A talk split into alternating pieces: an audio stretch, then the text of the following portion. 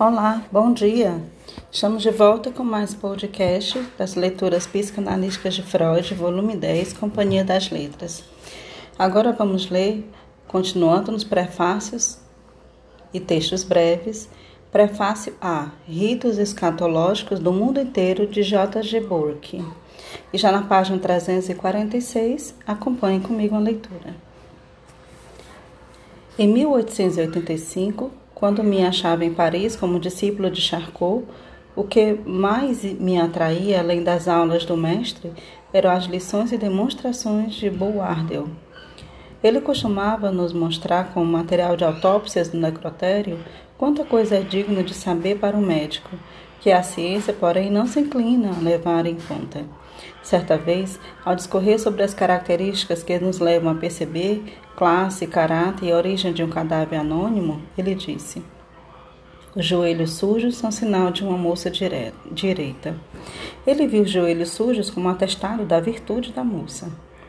Essa informação de que a limpeza corporal se relaciona antes ao pecado que à virtude me ocorreria frequentemente depois, quando, mediante o trabalho psicanalítico, adquiri compreensão do modo como os indivíduos civilizados lidam atualmente com o problema da sua corporalidade.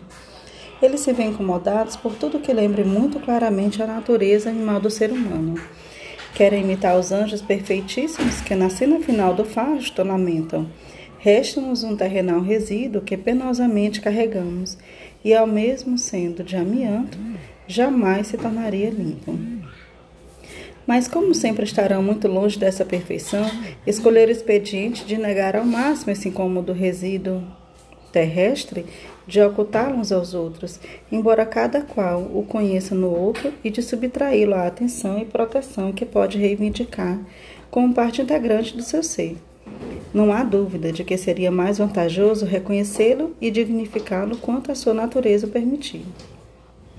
Não é nada simples enxergar e descrever as consequências que teve para a cultura esse tratamento dado ao penoso resíduo terrestre, cujo núcleo são as funções que podemos denominar sexuais e excrementícias.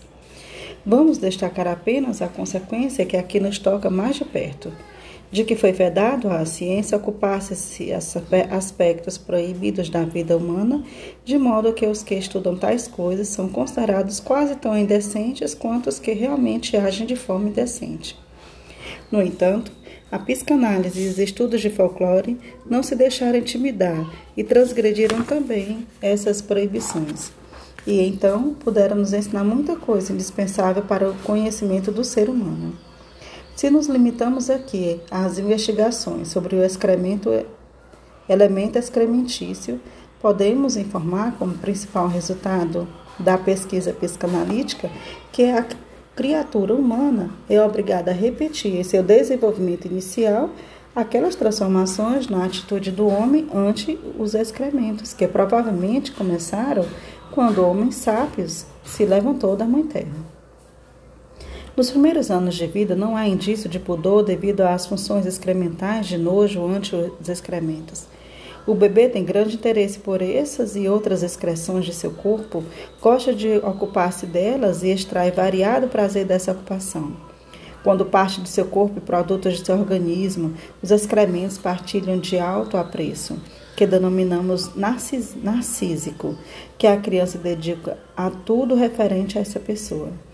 Ela tem, digamos, orgulho de suas fezes e as utiliza para sua autoafirmação diante dos adultos. Sob a influência da educação dos instintos e inclinações coprofílicas da criança, sucumbe pouco a pouco à repressão. Ela aprende a manter os secretos, a envergonhar-se deles e a sentir nojo ante os objetos deles. A rigor, porém, o nojo nunca vai ao ponto de dizer respeito às próprias fezes. Limita-se a condenar esses produtos quando são de outros. O interesse que até então ligava-se aos excrementos passa para outros objetos, por exemplo, das fezes para o dinheiro, que só tardiamente se torna significativo para a criança. Importantes contributos na formação do caráter se desenvolvem ou se reforçam a partir da repressão das tendências coprofílicas. A psicanálise também diz que o interesse da criança pelas fezes não se distingue inicialmente dos interesses sexuais a separação entre os dois surge mais tarde e permanece incompleta. A afinidade original, assentada pela anatomia humana, ainda transparece em muitos pontos no adulto normal. Afinal, não devemos esquecer que tais desenvolvimentos, como quaisquer outros, não podem produzir como resultado imaculado um quê da antiga predileção conservado. Uma parte das tendências coprofílicas atua também na vida posterior, manifestando-se nas neuroses, perversões, hábitos e más maneiras nos adultos. Os estudos de folclore encetaram caminhos de pesquisa bem diferentes, mas chegaram aos mesmos resultados que o trabalho psicanalítico.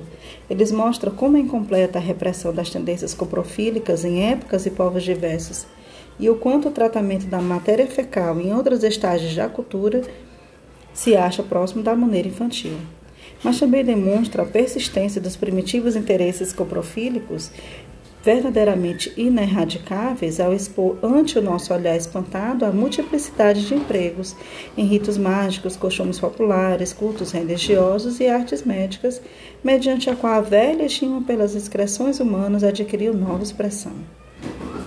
Também a relação dessa esfera com a vida sexual parece ter se conservado plenamente.